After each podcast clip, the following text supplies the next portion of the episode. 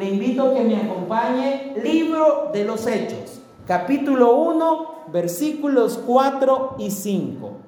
En el Nuevo Testamento este es el único libro. Y ahí las demás son cartas. Es un libro de historia que nos narra la continuación del ministerio de nuestro Señor Jesucristo y la obra que el Espíritu Santo hace en la vida de sus hijos, en la vida de los creyentes, en, la vida de la iglesia. Hechos capítulo 1, versículos 4 y 5 y cuando ya lo tenga, lo invito a que se ponga de pie en esta mañana y vamos a leer juntos la palabra del Señor, la cual se lee en el nombre del Padre, del Hijo y del Espíritu Santo y dice de la siguiente manera, y estando juntos les mandó que no se fueran de Jerusalén, sino que esperasen la promesa del Padre, la cual les dijo, oísteis de mí. Porque Juan ciertamente bautizó con agua, mas vosotros seréis bautizados con el Espíritu Santo dentro de no muchos días. Señor, en esta mañana estamos delante de tu presencia dándote gracias Gracias porque a ti te ha placido tenernos esta mañana en tu casa. Gracias porque a pesar de las pruebas y de las dificultades, Señor, esta mañana estamos aquí. Padre, en esta mañana estamos ante tu presencia, suplicándote que seas tú, ayudándonos a entender, Dios mío, lo que tú tienes en esta mañana para cada uno de nosotros. Y te suplicamos también, Señor, que tu palabra cumpla el propósito esta mañana con el cual será anunciada y gracias por ese mensaje que tú tienes. En el nombre de Jesús, amén y amén. Puede tomar asiento en esta mañana. Vamos a hablar acerca de que usted y yo estamos esperando la promesa del Padre. Esperando la promesa del Padre. Ese es el tema del sermón de esta mañana. Y Agradezcamos al Señor porque nos ha dejado la promesa de recibir el Espíritu Santo. Así anhelemos ser llenos y ser bautizados con el Espíritu Santo de Dios en nuestras vidas. ¿Cuántos aquí ya han sido bautizados? En agua, muy bien. ¿Cuántos han sido bautizados en el Espíritu Santo? Con la señal inicial de hablar en otras lenguas. Usted y yo estamos clamando. Estamos clamando para que el Espíritu Santo venga y llene sus vidas, para que el Espíritu Santo llene sus corazones con su presencia, para que usted pueda experimentar lo que se siente ser lleno en el corazón de parte del Espíritu Santo. Así que esperar es una parte muy difícil de la vida. ¿A cuánto le gusta esperar? A ninguno nos gusta esperar. A todos nos desespera la espera. Así dice un dicho, ¿verdad? La espera desespera. Pero usted y yo tenemos que aprender a esperar, así como la palabra del Señor nos enseña. A los discípulos, en, este, en esta porción que usted y yo hemos leído esta mañana, se les indicó que tuvieran que esperar por un poco de tiempo para que se cumplieran sus vidas el bautismo en el Espíritu Santo. El Señor les había pedido que se quedaran en un lugar, que no se movieran de ese lugar y que esperaran. Pero esa espera va más allá de solamente venir y sentarse, de solamente venir y estar parado con los brazos cruzados. Esa espera tuvo un propósito que más adelante lo vamos a desarrollar en esta mañana. Pero es importante que aprendamos a esperar en las promesas de Dios. Si Él le ha prometido algo a su vida, el Señor lo va a cumplir. Si usted está esperando una respuesta de parte de Dios, aprendamos a esperar, porque aquel que nos ha prometido algo es fiel en cumplir en nuestras vidas esa promesa que a usted y a mí nos ha hecho. Esta promesa por la cual los, los, discípulos estaban esperando era una promesa muy importante a sus vidas, porque el mismo Señor Jesús de sus labios les dijo, esperen en mí. Tranquilos, no se muevan, mantengan su confianza en mí, aprendan a esperar en mí, porque si ustedes aprenden a esperar en mí, su confianza y su fe seguirá creciendo, porque yo cumplo las promesas que les hago. Hechos es escrito por Lucas. Lucas no era judío, era griego, también era un médico, era una persona instruida. Se tomó la tarea de ir, preguntar, entrevistar, hablar a aquellos con los cuales el Señor se había relacionado y en base a ese testimonio que él había recopilado, el Espíritu Santo le inspiró a escribir esos dos libros que usted y yo tenemos en el Nuevo Testamento. Escribió un evangelio y escribió un libro histórico en el cual habla acerca de los hechos más notables que los apóstoles llevaron a cabo para que la iglesia se formara, para que la iglesia diera su base para salir a predicar las buenas nuevas de salvación a aquellos que necesitan. Dice en el versículo 1, en el primer tratado, oh Teófilo, hablé acerca de todas las cosas que comenzó a hacer Jesús y a enseñar hasta el día en que fue recibido arriba. Después de haber dado mandamientos por el Espíritu Santo a los apóstoles que había escogido, a quienes también después de haber padecido se presentó vivo con muchas pruebas indubitables, apareciéndoseles durante 40 días y hablándoles acerca del reino de Dios.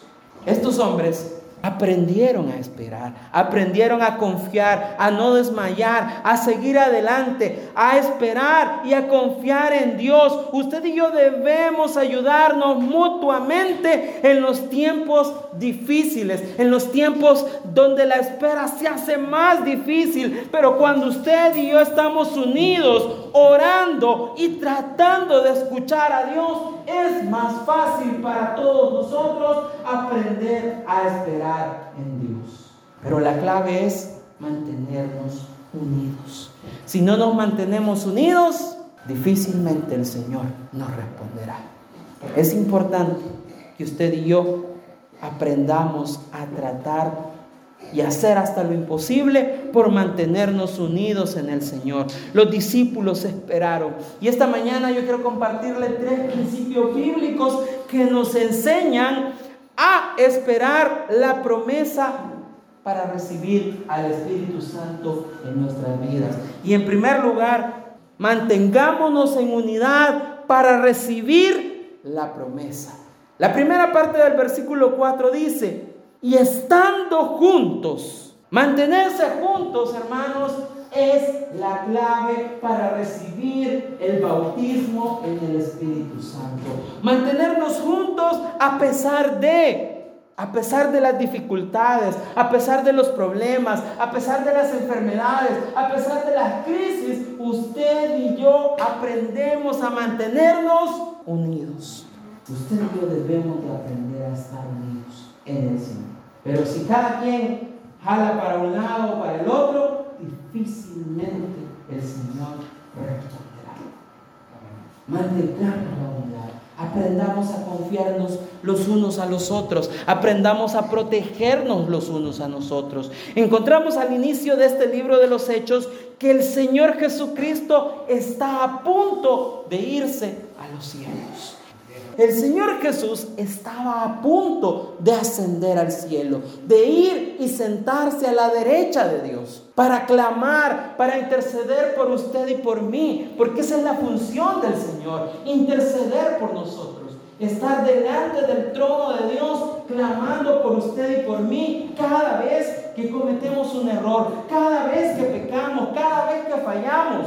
El Señor Jesús está intercediendo por usted y por mí. Él mismo decía que Él es nuestro abogado.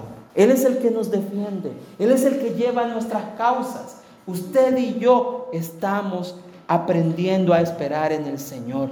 Pero antes de que se fuera, encontramos ese mandato.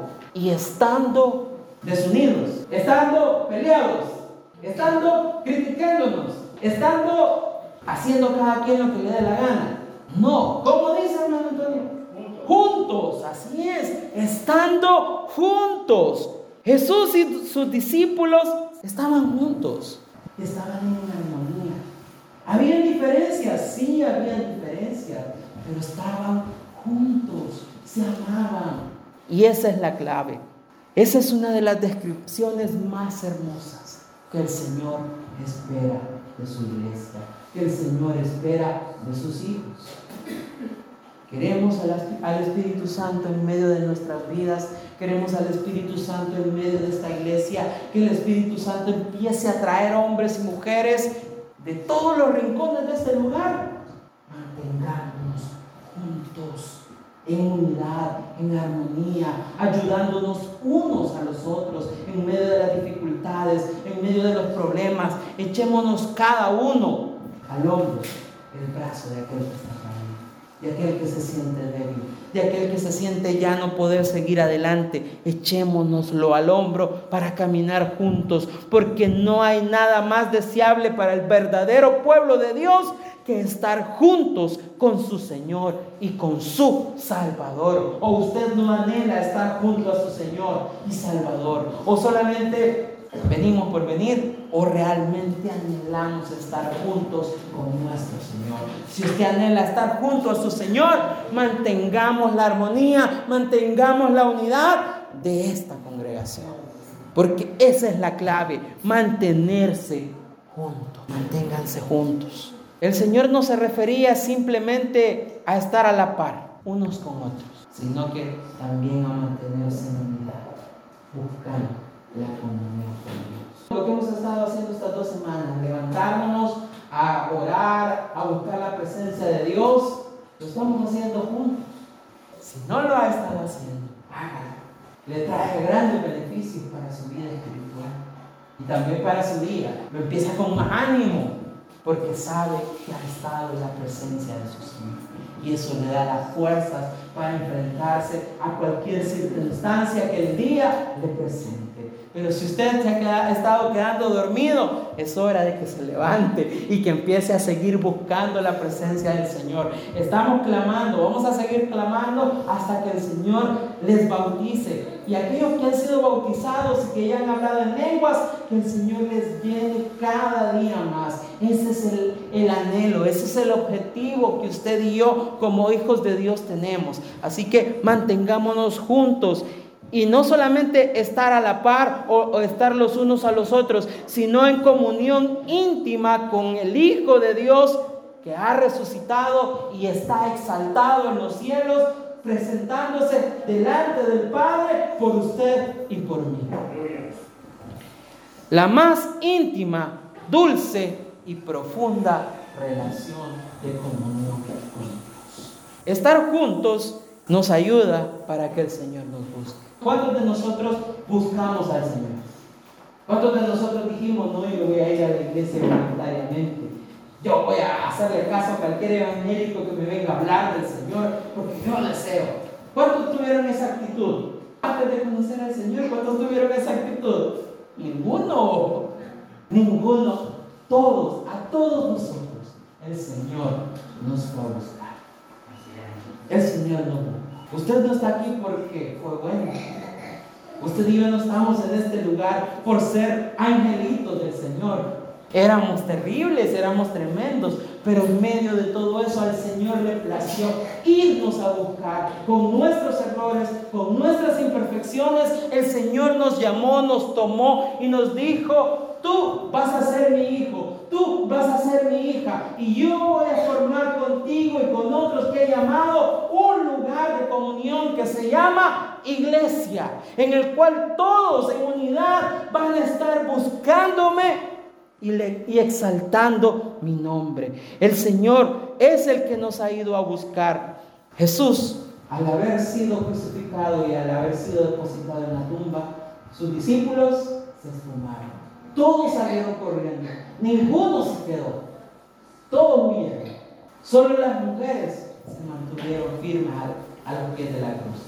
Pero de ahí todos los hombres, patitas para que te quieran. Cualquiera podría decir, no, yo hice mi mejor esfuerzo, pero creo que ya se murió, ya no hay más que hacer. Mejor me vuelvo a hacer lo que hacía Pero a pesar de todos esos errores, el Señor, una vez resucitado, fue a buscar a sus discípulos, fue a buscar a esos hombres.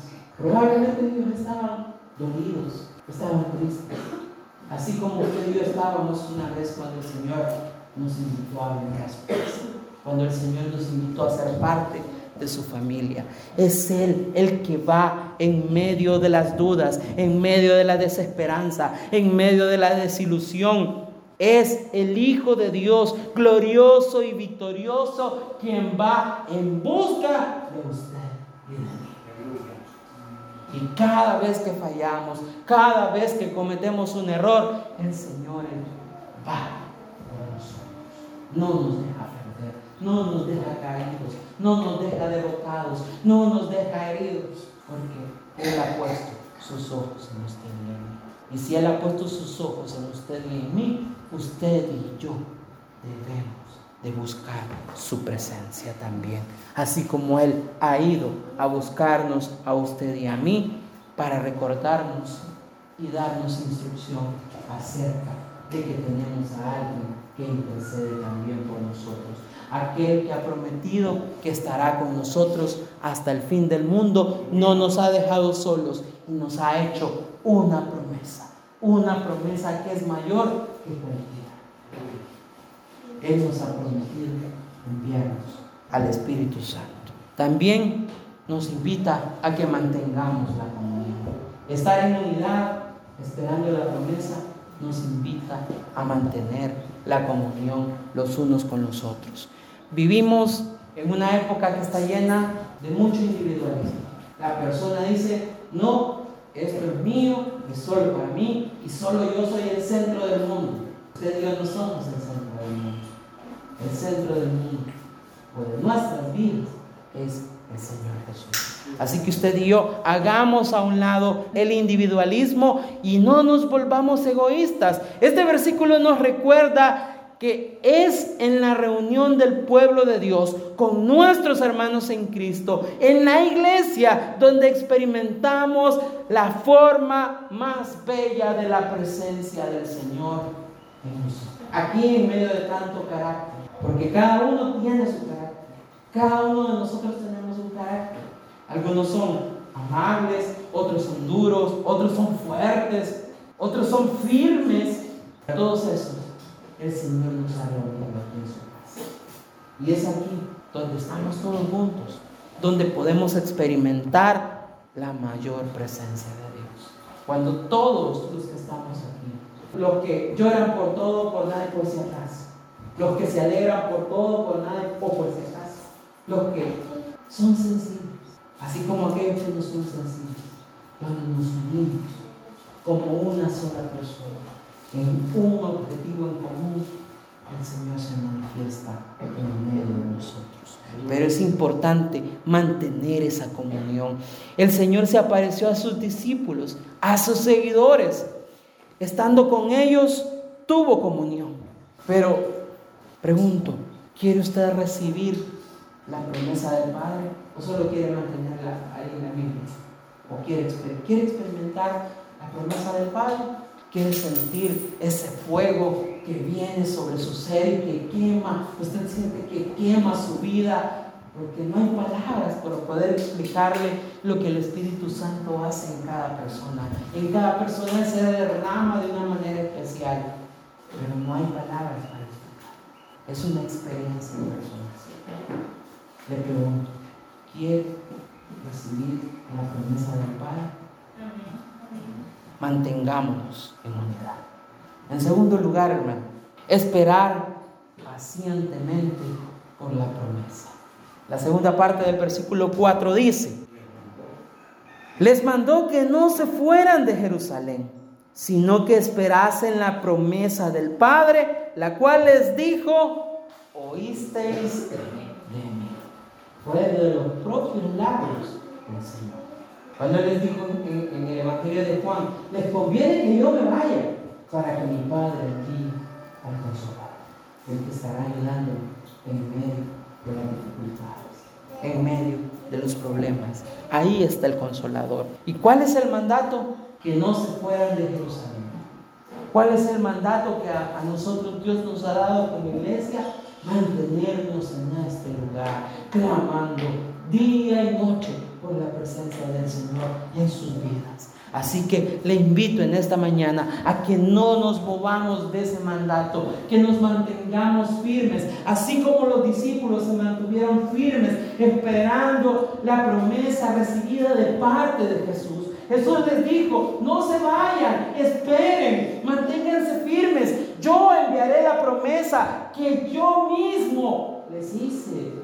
Así que esperen, aguarden, no se desesperen, tienen que quedarse y esperar. Mantengámonos en oración, mantengámonos en esa actitud, no le demos cabida al enemigo.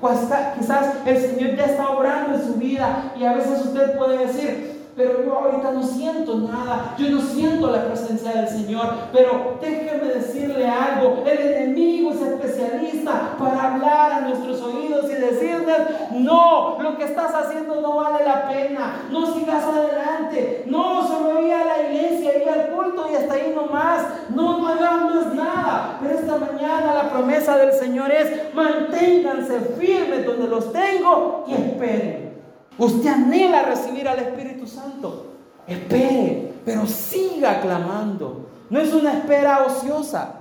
Por el contrario, es una espera con propósito en la cual el Señor está tratando con nuestras vidas, está tratando con nosotros.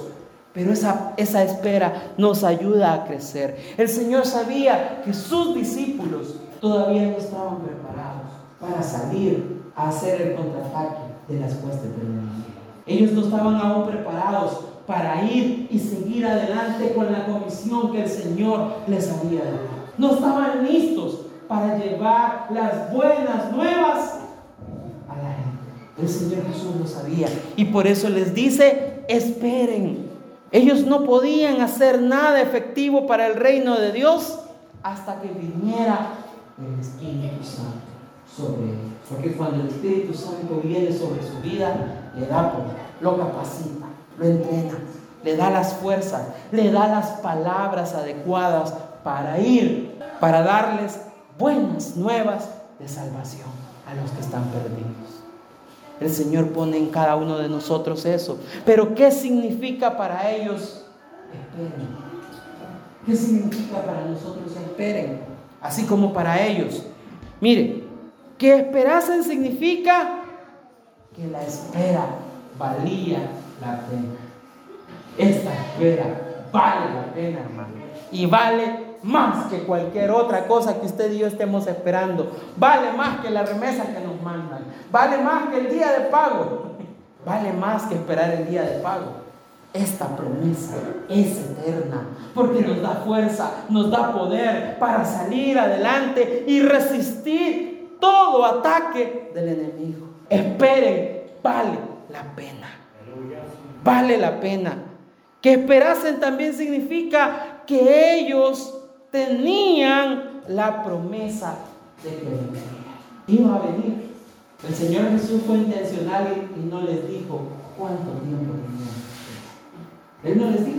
Oh, ahí en lo que leímos ven que les dijo, esperen X cantidad de días, ¿verdad que no? Dice, pero ellos tenían la certeza en su corazón, así como usted y yo debemos de tener esa certeza en nuestro corazón de que esa promesa viene. Esa promesa viene para usted y para mí. También que esperasen significa que ellos debían recibirlo. No podían crearlo ellos mismos. El Espíritu Santo no lo podemos crear nosotros. Él viene y desciende sobre su vida. Viene y desciende sobre cada uno. Hay como muchos que, están ministrando la presencia del Señor en la vida de las personas. Y le dicen a las personas, hable, hable, hable, hable, hable, hable, hable, hasta que se le traba la lengua, entonces ya, ya está bautizada en el Espíritu Santo. No es así. ¿Por qué? Porque no lo creemos nosotros. Bien. Bien de arriba. Entonces, cuando alguien venga y le esté ministrando en el Señor y le diga, hable, hable, hable, hable, hable, hasta que se le trabe la lengua. También hay aquellos que imitan lenguas. Eso tampoco es de Dios. Porque yo no puedo hablar las lenguas espirituales sin que Dios no venga sobre Pero usted puede decir, ah, porque el pastor siempre las mismas lenguas habla. Vamos, saca la bazooka, salta la, salta la barandilla. Sí, en serio. Mire, yo tengo ya un buen rato de ser cristiano. Cuando yo decía, es, eso le decían a uno, no. Y hay un individuo que imitan, Pero no, no es así. No. ¿Por qué? Porque yo no lo puedo crear. Si Dios no me lo da, no lo puedo hacer yo como ser humano. Muy cerca puedo estar de Dios. Pero si Dios no me lo da, no lo puedo fabricar yo. Como decirle, aquí están 10 dólares. ¿eh? No, ¿verdad? No, no es así. También que esperasen significa que serían probados a esperar. Por lo menos en el caso de ellos fue por un poco. Nosotros estamos siendo probados para esperar. Tenemos que aprender a esperar. Todas las promesas de Dios tenemos que aprender a esperar. Pero si anhelamos el bautismo del Espíritu Santo, esperemos con paciencia que en su debido momento el Señor le va a bautizar, le va a llenar. También no nos apresuremos a actuar si no aprendamos a esperar el tiempo de Dios. Porque el tiempo de Dios es perfecto y el Señor actuará en el momento. Yo no recuerdo cuándo fue la primera vez que hablé en lengua, te soy sincero. Pero quizás estaba pequeño, creo. Quizás tenía unos, ¿qué? 12, 13 años. No recuerdo muy bien. Pero fue una experiencia maravillosa. Ya después yo me perdí. Uno en la, en la adolescencia es rebelde y se le olvida todo lo que Dios hace con uno. Pero cuando Dios viene, te llama y te vuelve a pedir, porque Dios está capacitando para cosas. Porque no es en su tiempo, es en el tiempo de Dios. Es en el tiempo de Dios. Su espera no sería en vano. Esta espera no es en vano. ¿Por qué le digo esto? Porque estos hombres y mujeres se pusieron a trabajar. Los discípulos no estaban equipados adecuadamente para ir a la ofensiva contra Satanás. Por eso el Señor les dio la orden de esperar hasta que fueran investidos de poder. Pero estos hombres y mujeres se dedicaron a buscar del Señor. Dice el versículo 14, ahí donde estamos, Hechos 1.14, dice, todos estos perseveraban unánimes en qué? En oración y ruego Así es. Ahí vivían, en esa casa vivían varias personas. Incluso ahí estaba la madre de Jesús, que es la última vez en el Nuevo Testamento donde se menciona a María. ¿Qué estaban haciendo? Orando y perseverando. Estaban en oración y ruego. Estaban unidos, así es. Estaban en unidad. Entonces nuestra espera no tiene que ser una espera sin, ay, sentar a verte y a esperarte. Tal vez el Señor, tal vez el Señor me manda el Espíritu Santo aquí, aquí en la comodidad de la, de la hamaca o del sillón. Así estaban. No, ¿verdad? Estaban orando, estaban teniendo acción, estaban unidos en oración y ruego y perseveraban en las palabras del Señor. Estaban confiando en el Señor. Entonces usted y yo también debemos de esperar de esa misma manera. Busquemos el rostro del Señor, tengamos comunión con Dios, leamos la palabra, leamos la Biblia. Yo no puedo decir, lea X libro cristiano, pero la mejor fuente para su vida es la palabra. Y esa no debemos dejar de leerla. Porque en ella encontramos esperanza, encontramos vida, encontramos refugio, encontramos consuelo, encontramos esperanza. Y nos encontramos a Dios hablándonos a nosotros. Oremos, ayunemos, leamos la palabra, clamemos, intercedámonos, pero estemos unidos. También nuestra espera no debe de ser ociosa. No nos hagamos holgazanes espirituales. No es que voy a esperar que venga un hermano a orar por mí. Porque vean que cuando viene un hermano a orar por mí, ahí yo siento una gran corriente que creo que es el Espíritu Santo. No, ore, ore, ore, busque, busque. Es una relación personal. Sí, yo creo en hermanos así que tienen esa unción. Pero ¿por qué creen que ellos tienen esa unción? Porque estos hombres o mujeres se han dedicado a buscar al Señor. Por eso el Señor les habla. Usted y yo tenemos que tener comunión con el Señor. Que el Señor nos diga, Antonio, no te vayas por ese camino. Ya cuando el hermano Antonio pasa, Dios ya me libró de un problema tenemos que aprender a confiar de esa manera en el Señor. Entonces nuestra espera no debe de ser ociosa, sino que debemos de buscar al Señor en todo momento. Anhelamos al Espíritu, busquémoslo, clamemos, derramemos nuestro corazón delante de la presencia del Señor para que Él se derrame en nosotros. En tercer lugar, hermano, la promesa es que seremos bautizados con el Espíritu Santo. Versículo 5 dice, porque Juan ciertamente bautizó con agua, mas vosotros seréis bautizados con el Espíritu Santo dentro de no muchos días. El escritor hace un contraste entre los dos bautismos. El bautismo de Juan era un bautismo de arrepentimiento. ¿Cómo decía Juan en su mensaje? Arrepentido, porque el reino de los cielos se ha acercado. La gente corría y se, y se bautizaba. El Señor Jesús también fue obediente a ese llamado y se bautizó. Juan estaba reacio y le decía, no, pero es que yo necesito ser bautizado por ti. Es más, yo ni siquiera soy digno de desatarte el calzado. No es posible, así es. Pero el Señor le dice, es necesario que cumplamos con el título. Y Juan fue obediente y bautizó el bautismo en agua es para que usted y yo demos testimonio a las personas que Cristo mora en nosotros. No trae salvación en sí, pero es un paso de fe que nos ayuda a decirle al mundo, yo soy hijo de Dios, porque me he arrepentido de todos mis pecados y confieso públicamente con mi bautismo que soy hijo de Dios.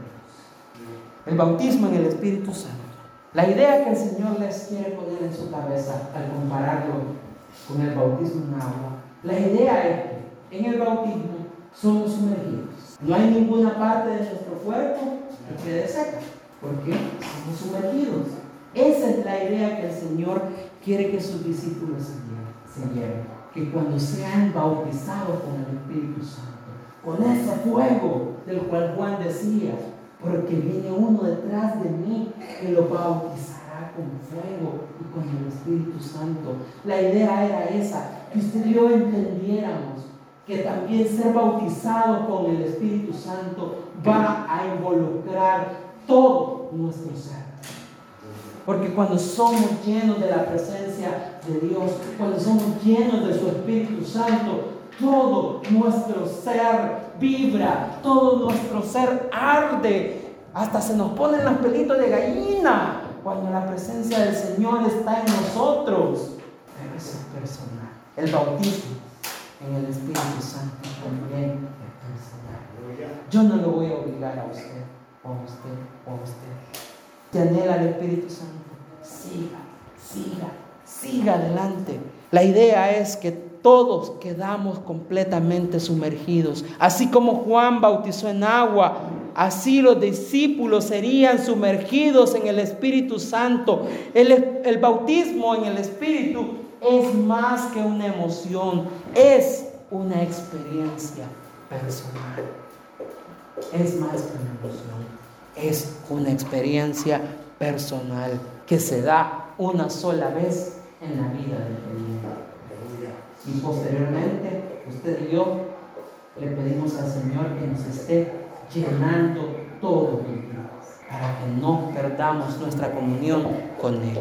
Dentro de no muchos días, les dijo el Señor. Ellos sabían que la promesa del Padre vendría, pero no inmediatamente. Sería en unos días, pero no muchos, según les dijo el maestro. Tenía un propósito, no decirles exactamente cuándo vendría. Así como tiene un propósito en no decirnos cuándo viene por segunda vez, tampoco les dijo a los discípulos cuándo sería bautizados. ¿Por qué? Porque si no, cada quien se hubiera ido a su casa y solo ese día hubiera llegado para recibir. Pero no es así, porque esto es algo de todos los días. El Señor Jesús, cuando resucitó y antes de subir al cielo, anduvo durante 40 días predicando y enseñando sus discípulos. Y se les apareció a muchas personas. Apareció alrededor de 500 personas. 500 personas dieron fe de que Jesús había resucitado de los muertos. Y Lucas dice que él fue así resucitado y que se apareció. Andaban diciendo que ese era un fantasma, pero el Señor le dio pruebas de que él había resucitado en un cuerpo. Porque un cuerpo también come, también duerme, también siente necesidades. Entonces el Señor Jesús les demostró durante esos 40 días que Él había resucitado y que había sido glorificado por medio del Padre. El derramamiento del Espíritu Santo sucedió durante la fiesta judía que se conoce como la fiesta del Pentecostés. La fiesta del Pentecostés es una fiesta agrícola en la cual cada quien lleva lo primero del fruto de la tierra al templo para ser ofrecido como ofrenda a Dios. En ese tiempo, en, ese, en esa fiesta, 50 días después de la Pascua, en la fiesta en que fue crucificado el Señor y fue muerto, transcurrieron 50 días desde la Pascua hasta el Pentecostés. ¿Y cuántos días le dije que se les apareció a los discípulos? 40, así es. Entonces, hagamos una operación matemática sencilla. ¿Cuánto tiempo esperaron los discípulos para recibir la promesa? Si de la Pascua al Pentecostés habían 50 días y Jesús se les apareció 40 días, ¿cuántos días esperaron? 10. Así es, esperaron solo 10 días. Pero fue una espera con un propósito. Pero también ellos pusieron su parte. Así que usted y yo debemos también poner nuestra parte. Esperaron 10 días. ¿Cuántos días llevamos nosotros buscando de la presencia del Señor? Sigamos buscando, sigamos perseverando, no nos desanimemos. Por último, si la promesa del Padre, el bautismo con el Espíritu Santo fue esencial para los primeros creyentes, para nosotros es de mucha más importancia. ¿Por qué? Porque vivimos tiempos difíciles. Tiempos en los cuales hay tantas doctrinas queriendo engañar incluso a aquellos que están perseverando en el Señor. Y muchos que han perseverado en el Señor han negado la fe por irse detrás de otros. Así que usted y yo debemos de seguir adelante y debemos de esperar la promesa del Señor. Si Él lo ha prometido, lo cumplirá. Pero es importante también nuestra obediencia a Dios. Así que en esta mañana yo le invito a que se ponga de pie y vamos a darle gracias a Dios. Dice Hechos 1.8, pero recibiréis cuando haya venido sobre vosotros el Espíritu Santo. Y me seréis testigos en Jerusalén, en Judea, en Samaria y hasta el último de la tierra. Así que en esta mañana yo lo voy a invitar y vamos a darle gracias a Dios. Y si usted anhela la promesa del Espíritu Santo para su vida, si usted quiere ser bautizado con el Espíritu Santo en su vida, le invito a que le entregue todo su corazón y que ponga también usted su granito de arena para poder recibir la promesa del Señor.